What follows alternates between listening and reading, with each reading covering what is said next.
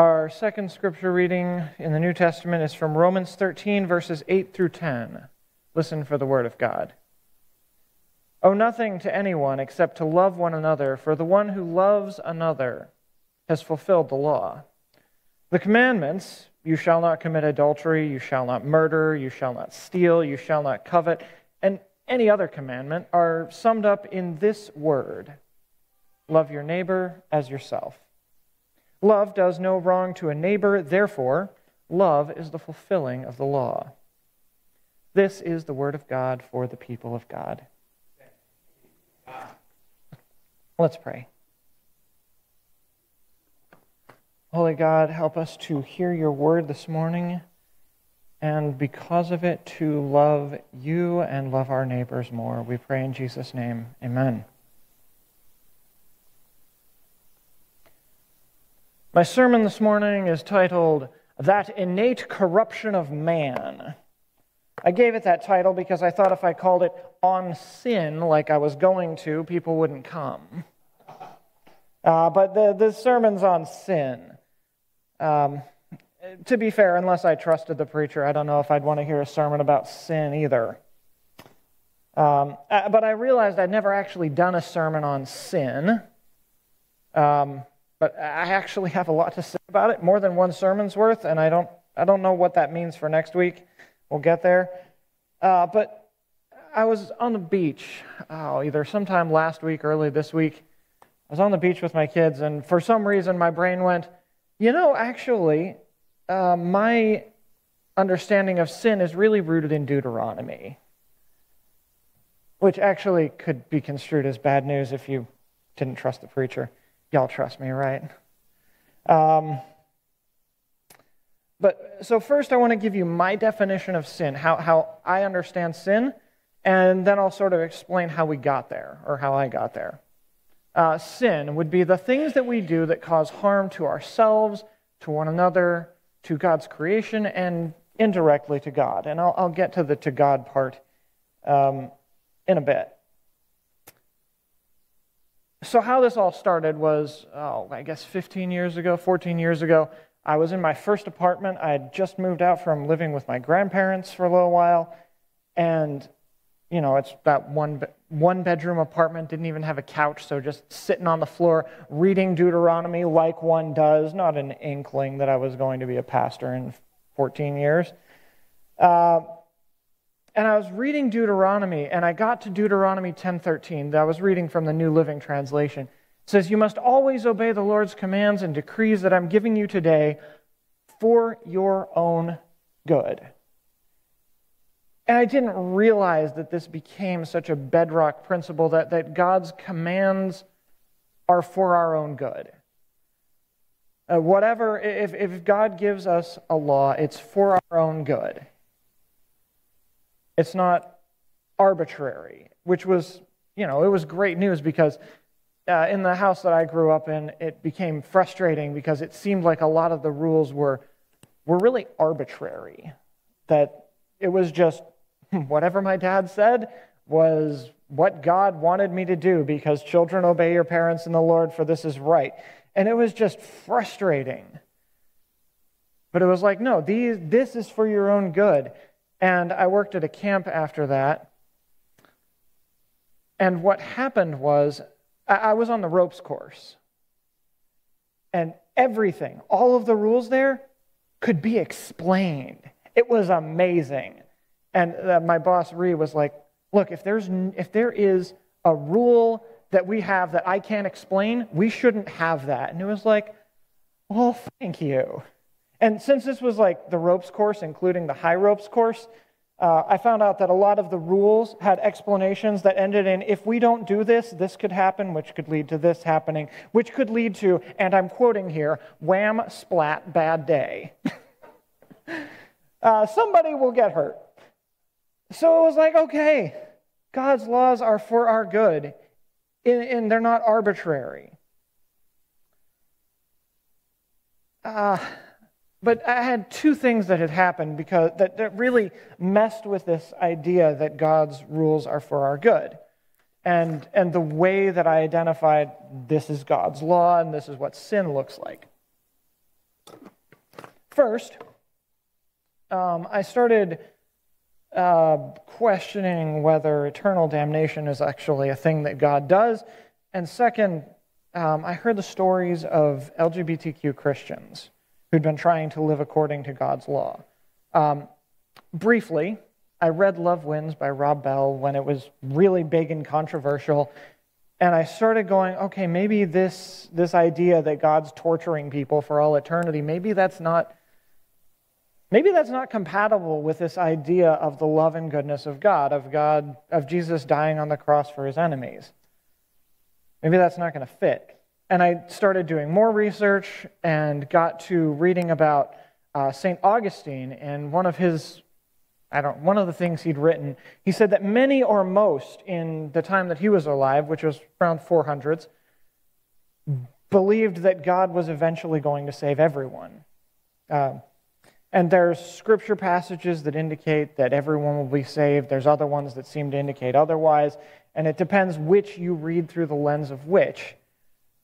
Um, but it, it, it, lines up in my understanding with the character of God. Um, universal reconciliation, that God's going to, God in the end will convince everyone. And nobody's going to be tortured because, like, if God's ways are higher than our ways and I can't imagine me torturing someone, how am I supposed to imagine God, who's supposed to be better than me, doing something that is worse than something I would do? Doesn't make sense. Uh, briefly, hell. Um, uh, the second piece is the stories of LGBTQ Christians. I made a documentary when I was in college. I was a film major, and it was my senior, one of my senior year projects, and interviewed some people who were LGBTQ Christians. Um, I read a book called Stranger at the Gate by Mel White, and he talked about his years and years and years of suffering and trying to trying to not be gay over all different kinds of ways, and it was just making him miserable for his entire life, like decades. And we're talking about a guy who ghost wrote books for Jerry Falwell, Billy Graham, and the like. So it was like this isn't it wasn't doing him good. It was actually it wasn't it wasn't didn't seem to be for his own good, but maybe it was an eternity, but uh, didn't work out for hell there. So it's like what what is what is happening here? I made my documentary the same year that the founders of Exodus International, a uh, ex-gay organization that helped people stop being gay, admitted that they actually couldn't do what they were doing, that it didn't work.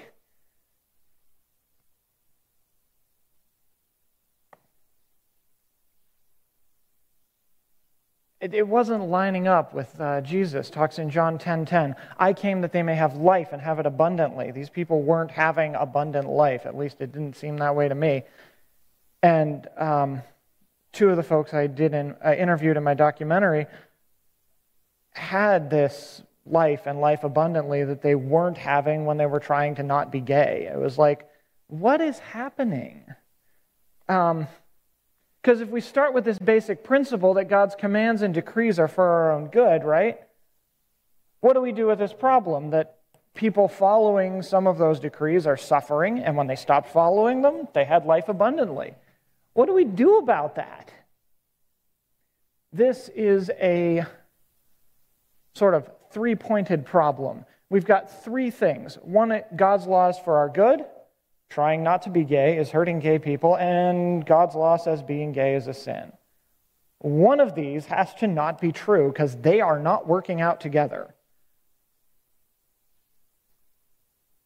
Trying not to be gay is hurting gay people. Uh, I was convinced. Like, uh, you may not have heard these stories, but I've heard these stories to the point where when somebody's like, I'm a Christian and I have decided that God wants me to be celibate or married to um, opposite sex person. I just go, all right, I have I've watched this story enough time to see how it ends.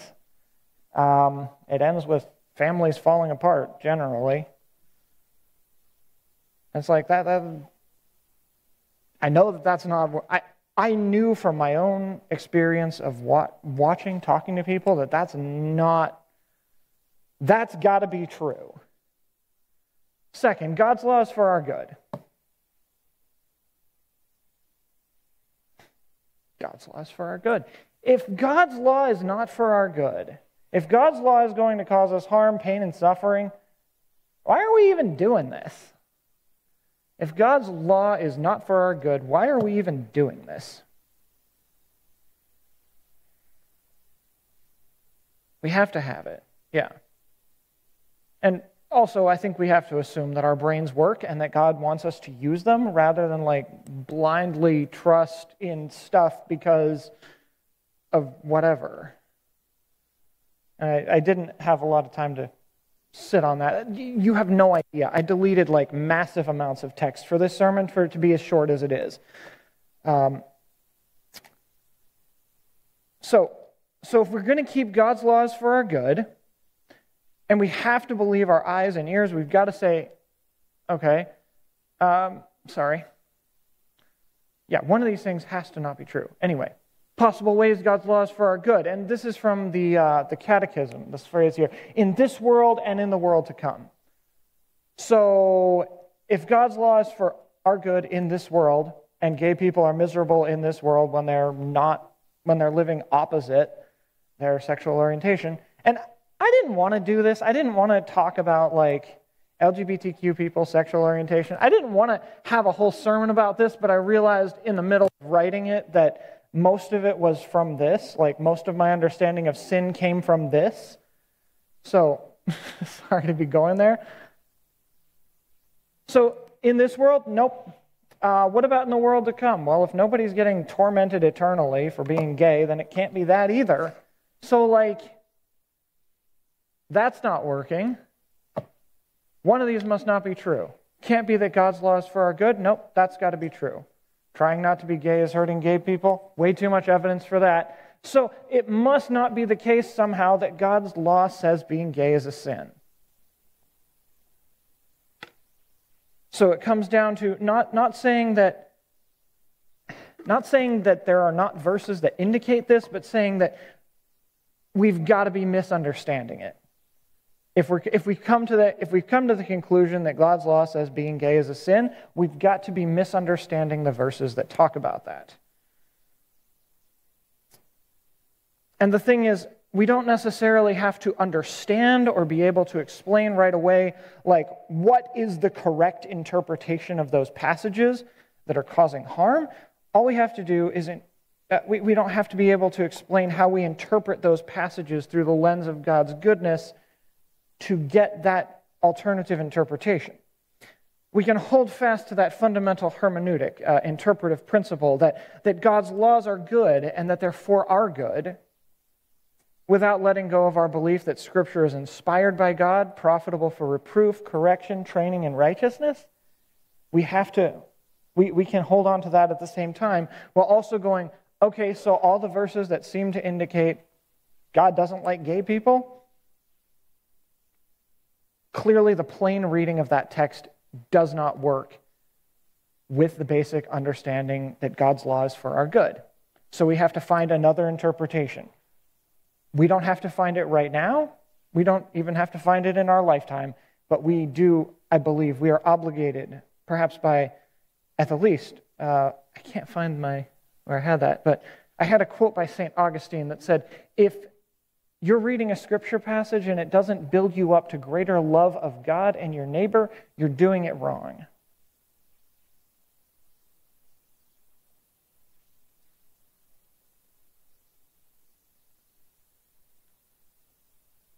Now, someone might ask, well, what do you do with this passage? And, well, I don't I don't receive the obvious or what some call the, the plain reading of the text. I don't receive that as authoritative because it doesn't work any more than accepting as authoritative the plain reading of like Psalms that talk about the four corners of the earth. You look at that and you go, well, either we have to say that the earth has four corners, or we have to say there must be another way of understanding this that allows us to accept it as inspired by God, profitable for reproof, correction, training, and righteousness, without saying that the earth has four corners. Um, or, or there's verses that talk about Uh, whoever kills the babies of Babylonians, that's in Psalm 137, will be blessed by God. Well, we know that's not right. We know that we can still say this is inspired by God, profitable for reproof, correction, training in righteousness, without saying this is what God wants us to do, because that's clearly opposing to this idea that God's commands and decrees are for our own good. We don't have to know how to interpret it. We don't need to know the right interpretation to know that that's the wrong interpretation.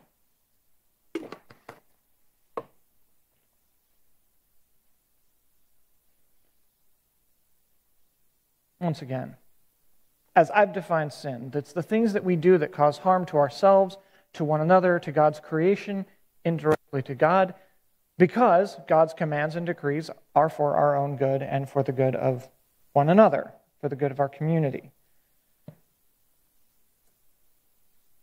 There it is. There's Romans 13. That's not Romans 13. Oh, nothing to one another. Oh, nothing. I have other translations in my head of how this verse is supposed to go. Owe nothing to no one except to love one another. Uh, for the one who loves another has fulfilled the law. The commandments, they're all summed up in love your neighbor as yourself. Love does no wrong to a neighbor, therefore, love is the fulfilling of the law. Love's the fulfillment of the law. And if I'm telling my LGBTQ friends that they have to stop being who they are, when fighting it caused them so much pain and suffering, and accepting caused them so much goodness, it doesn't seem right to me.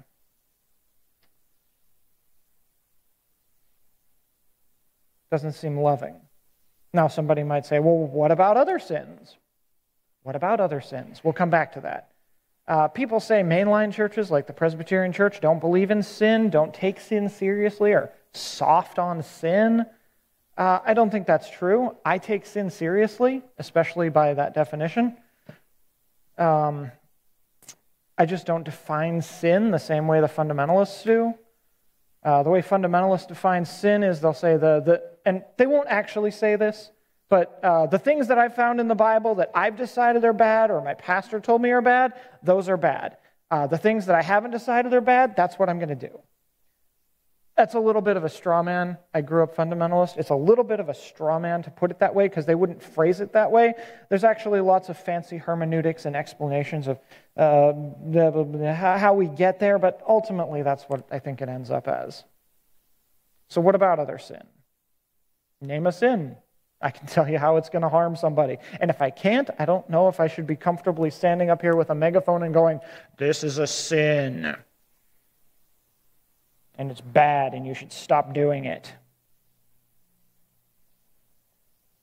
In Tuesday Bible study, Leslie observed that a lot of the Old Testament food laws pertained more to health than anything else. It was like, oh, you will get sick if you don't do this.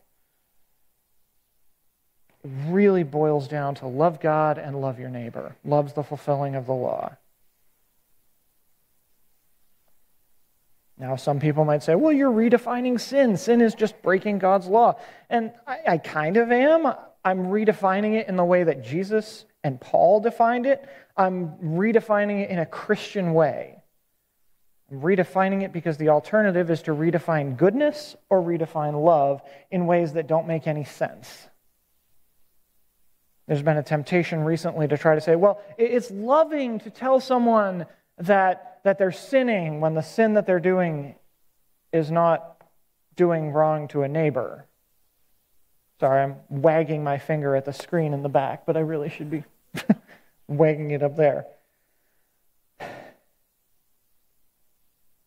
Some people might say it's loving to make it illegal for someone to break God's laws, and specifically the, the very narrow subset of laws that I think should be illegal uh, the very narrow subset of things in the Bible that I think should be illegal.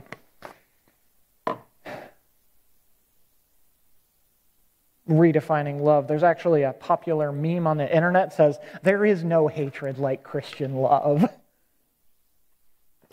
And not, not referring to like actual love, but like, uh, quote, Christian love, not actually Christian love. Christian love should be identified as like if someone loves you, you should be able to tell that they actually love you and it should look like love to the other person. That's all I'm saying.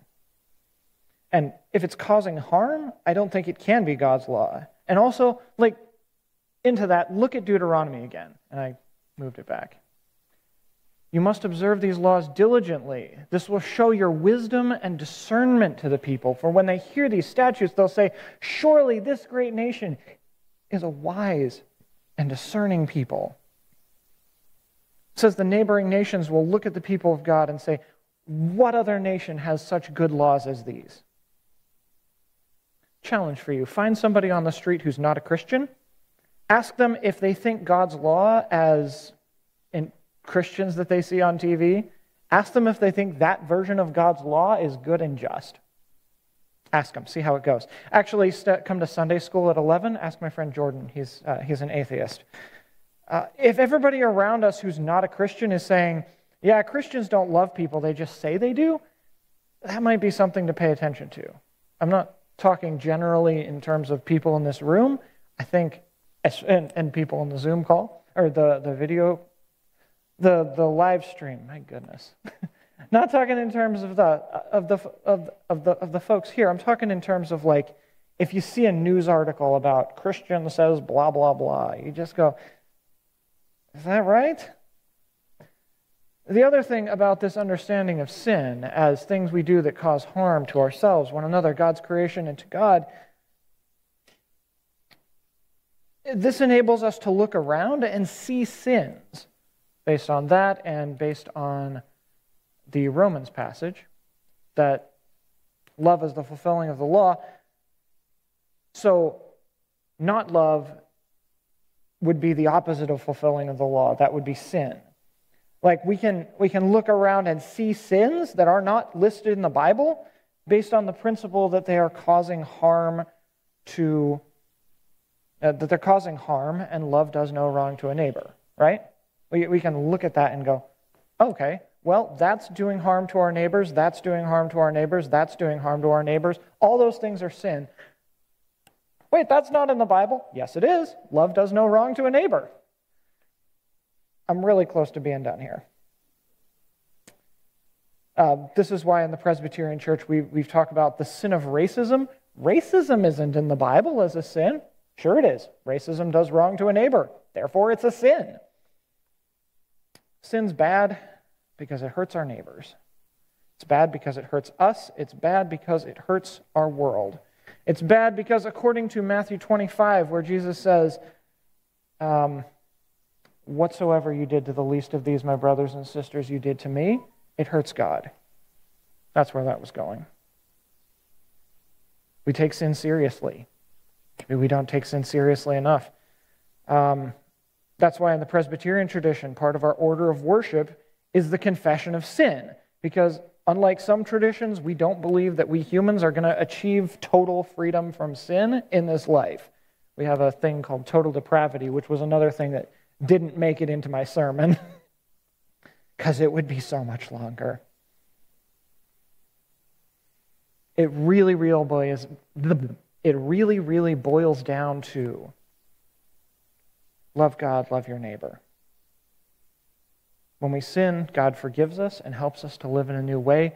But I think if, if, our, if our understanding of sin is not based on the goodness of God, what's even the point? Love God, love your neighbor. It's not complicated, but man, is it hard to do in this world, especially with the neighbors that we have. Let's pray. Gracious God, help us to love you and to love our neighbors. Keep us from falling into sin of harming them or wishing them harm and help us to do what we can to change our culture so that our culture doesn't cause harm. Help us to follow Jesus. We pray in his name. Amen.